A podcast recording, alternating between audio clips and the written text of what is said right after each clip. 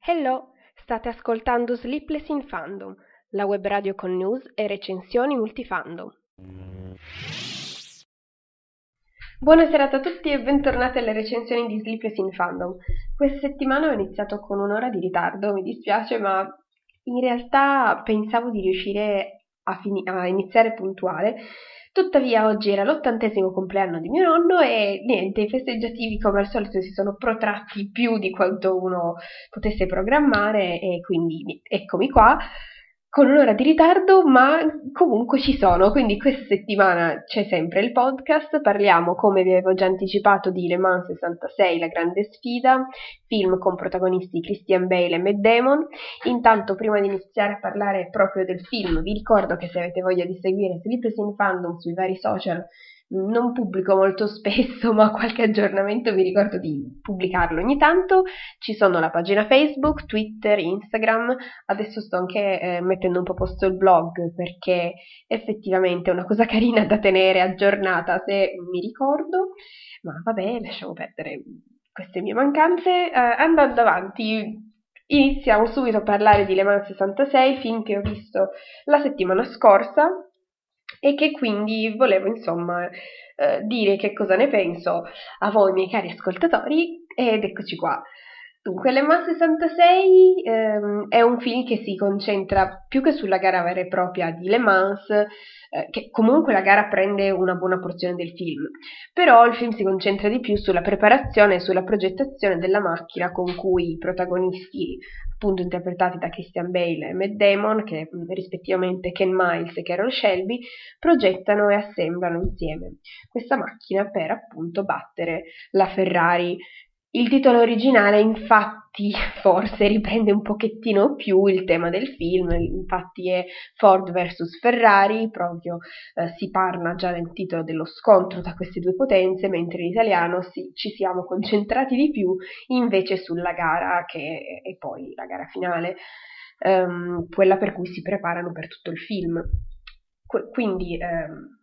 Ford vs Ferrari è la sfida tra questi due colossi dell'industria automobilistica, eh, chiaramente ognuno di loro è importante nel loro campo, ma per ragioni differenti. Eh, la Ferrari perché è la più veloce, un'auto di lusso, quella che tutti sognano, mentre Ford è qualcosa di più affidabile economico, diciamo più vicino alla gente, tra virgolette, comune. Eh,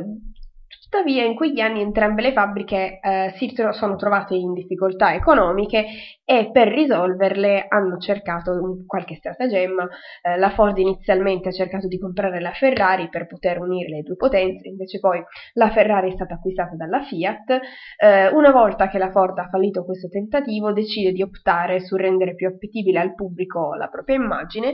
e quindi eh, inizia a entrare nel circuito delle gare con i propri veicoli e lo l'obiettivo finale è chiaramente quello di battere la Ferrari che eh, ha umiliato e deriso la Ford mm, per questo tentativo di acquisizione.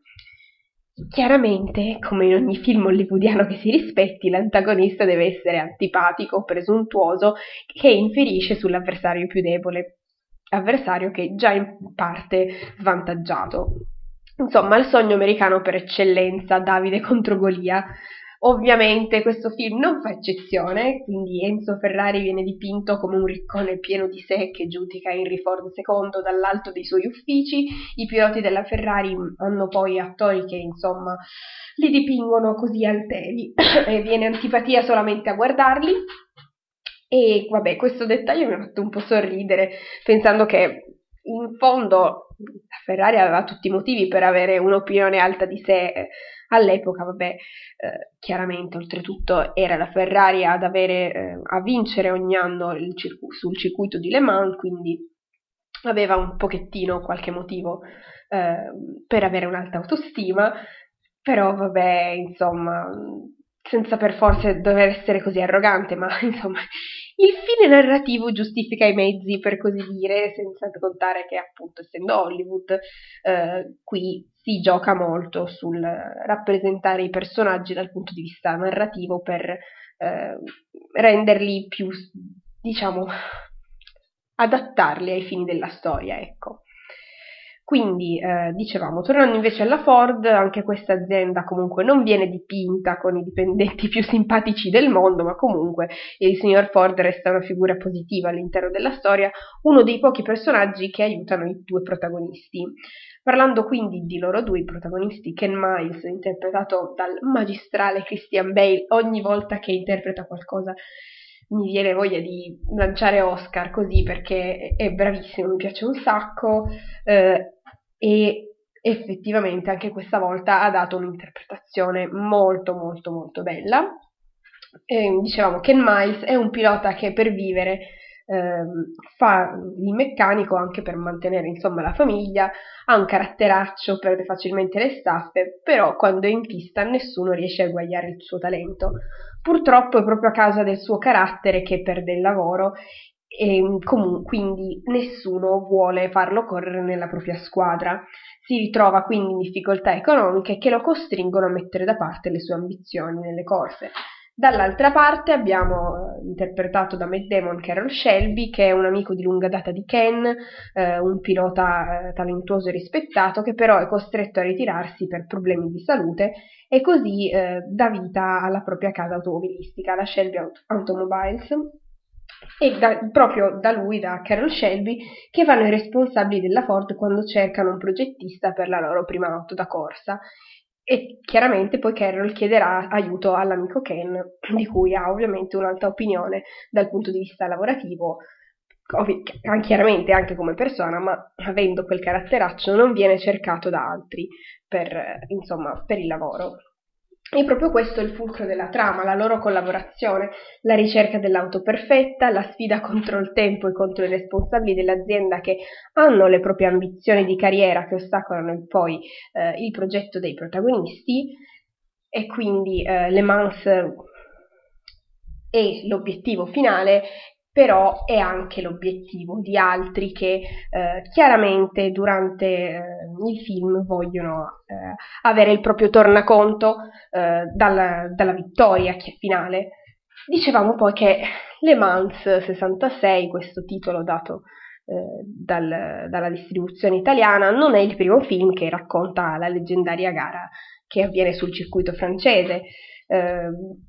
Proprio per questo forse avrei adatta- evitato di adattare in questo modo il titolo, perché eh, si sa ormai che i titoli italiani vengono dati per la promozione, quindi per ricordare altri titoli, ricord-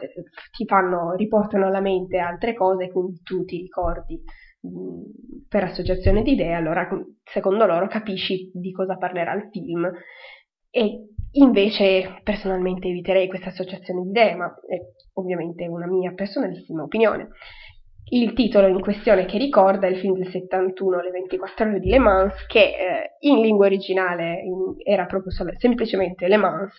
in protagonista era il leggendario Steve McQueen e eh, molto, insomma, questo era anche un film che mi ero ripromessa di guardare prima di vedere eh, questo qui, Le Mans 66, anche perché ho letto che per l'occasione, per girare il film, avevano messo alcune cineprese proprio su una Porsche che ha corso effettivamente la gara, quindi ci sono riprese eh,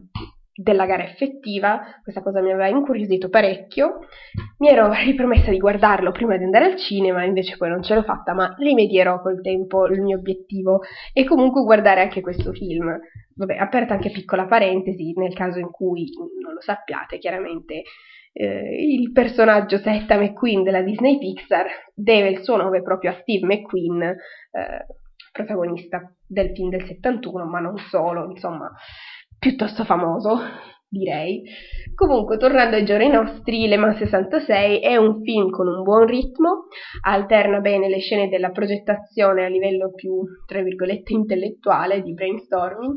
con invece quelle di azione che eh, rappresentano una buona parte del film, è un film molto adrenalinico. Eh, il montaggio poi unito a una colonna sonora rock che chiaramente ricorda gli anni eh, in cui è ambientato, quindi gli anni 60, questa è una combinazione perfetta, se poi la uniamo a una fotografia che è fatta proprio per mettere in risalto le scene eh, nella, della corsa nei circuiti, con comunque riprese immersive nella gara, nello specifico quando eh, assistiamo a varie corse, non solo alle Mans, ma anche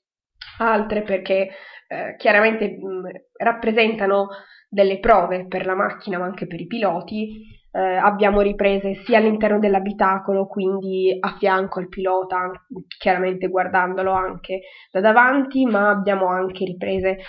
con la cinepresa um, nella parte superiore e posteriore dell'auto o anche in prossimità delle ruote, così eh, siamo ancora più vicini alle auto, ai piloti durante le manovre i sorpassi, vediamo tutto anche dal basso proprio eh, che effettivamente è il punto di vista di un pilota quando sta eh, guidando. In questo modo lo spettatore comunque rimane col fiato sospeso e condivide l'adrenalina della gara. E f- questo è un, un aspetto riuscito molto bene del film. Altra cosa che mi ha fatto venire in mente da consigliarvi, se ancora non l'avete visto, il film Rush di um, Ron Howard con protagonista Daniel Brühl nei panni di Niki Lauda è un altro film scusate, assolutamente da guardare perché a parte che è fatto molto bene, un'altra grande prova d'attore e ha una fotografia molto bella, insomma è comunque eh, vicino al genere di Le Mans 66 quindi se vi è piaciuto questo o comunque se vi è piaciuto l'altro sono film che potete guardare se vi piace il genere. In conclusione, tornando alle Man 66, avrete sicuramente capito che il film mi è piaciuto, eh, ve lo consiglio assolutamente perché comunque ehm,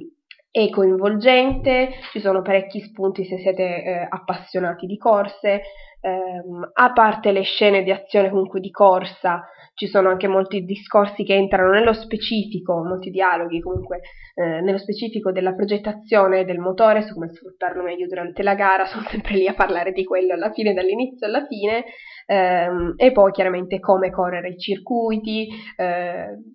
sia dal punto di vista tecnico sia di, di quello un pochettino più um, viene da dire sentimentale perché comunque eh, sono molto coinvolti a livello emotivo i due protagonisti, quindi um, ci sono anche momenti in cui i protagonisti vengono ripresi, momenti più uh, intimi, in cui affrontano i problemi personali della famiglia. Molto belle comunque anche le scene in cui il, pilota, il pilota Ken Miles parla con il proprio figlio, eh, e eh, oltre a renderlo partecipe mm, del, del, suo lavoro, gli racconta anche un pochino come lui eh, guiderebbe sul circuito di Le Mans eh, ogni curva, come la farebbe, quando cambierebbe marcia, insomma tutte queste cose ehm, che rendono più vicino, lui, per renderlo comunque più vicino anche al figlio. E quindi eh, seguiamo da vicino Ken e Carroll nel loro sogno, come lo vivono, che cosa devono affrontare per raggiungere l'obiettivo finale e quindi direi che è un film mm, molto ben realizzato, molto ben riuscito, appassionante, interpretato magistralmente. E eh, sì, è vero, è un film pieno di orgoglio americano, perché comunque alla fine è quello, eh, oltretutto mm, la Ford in questo caso è ampiamente direi protagonista, si parla ovviamente la macchina la loro, quindi comunque è sì pieno di orgoglio americano, ma non per questo. Eh, pregiudica ecco, la riuscita finale del film, perché si sa che a volte l'orgoglio americano è un pochettino troppo presente in alcuni film hollywoodiani, però in questo caso direi che eh, ci sta, ce n'è motivo, eh, è comunque un film ben riuscito. E niente, direi che questo è tutto. Cer- ho cercato di fare un podcast molto rapido anche perché non volevo spoilerarvi assolutamente niente. Se eh, siete insomma appassionati chiaramente di queste corse saprete certamente come va a finire, eh, se invece siete mh, mm, così come me, eh, persone che si sono avvicinate al film per via dei protagonisti oppure dopo aver visto il trailer, ehm, che aperta parentesi mi è capitato di vederlo al cinema con in sottofondo una canzone che mi piace molto di Greta Van Fleet. Um, ma tornando, torniamo al film, io mi metto sempre a divagare. Um, dicevo che comunque eh, non ho anche spoilerato perché se non conoscete la storia, se non siete appassionati di questi fatti, probabilmente non sapete come va a finire, eh,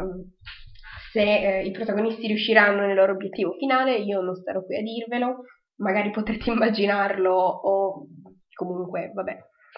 vedere il film senza sapere con certezza che cosa succederà alla fine, aggiunge un non so che, un po' più di pathos alla storia, ecco. E quindi non, ho, non sono entrata troppo nei dettagli, anche per non raccontarvi troppo, non è mai bello raccontare troppo nello specifico di un film se poi non l'avete visto.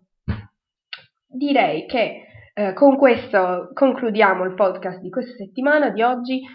Velocissimo, 15 minuti, dai, poi, eh, domenica prossima è l'8 dicembre, eh, quindi essendo festa io direi di saltare e di ritrovarci poi il 15 dicembre. Così almeno domenica prossima suppongo che tutti pensino a fare l'albero. Eh, io di solito sono sempre in ritardo, ma vabbè. Um, ci ritroveremo poi il 15 dicembre ancora nello specifico. Non so di cosa parlerò, ma penso di una recensione se non di un film nuovo, di qualcosa che ho già visto, anche se vogliono portarmi al cinema a vedere Frozen 2, quindi perché no, potrei anche parlarvi di quello. Uh, mentre il 22 dicembre, diciamo 90%, vi parlerò di Star Wars, perché sì, perché per forza esce il 18, quindi andrò sicuramente a vederlo in quei giorni. Ora, non, okay, ho detto sicuramente, non voglio mandarmi onde negative che mi impediscano di vedere il film, però insomma speriamo il 22 dicembre di poter fare la recensione dell'ultimo capitolo di Star Wars. Mamma mia che ansia. Vabbè, nel frattempo è uscito anche The Mandalorian, che ancora non sono riuscita a vedere, ma mi ispira molto. Non so se voi l'abbiate visto, però comunque se l'avete visto magari un tweet, un messaggio, fatemi sapere cosa ne pensate perché mi sembra interessante e magari ne guarderò qualche episodio proprio prima di andare a vedere Star Wars, l'ascesa di Skywalker. Quindi questo è quanto, grazie per essere rimasti all'ascolto anche questa volta fino alla fine. Uh, vi do appuntamento al prossimo podcast, quindi di, il 15 dicembre. Passate una buona settimana e uh, un buon 8 dicembre. Ci sentiamo alla prossima alla prossima recensione, al prossimo podcast. Grazie a tutti e ciao, alla prossima!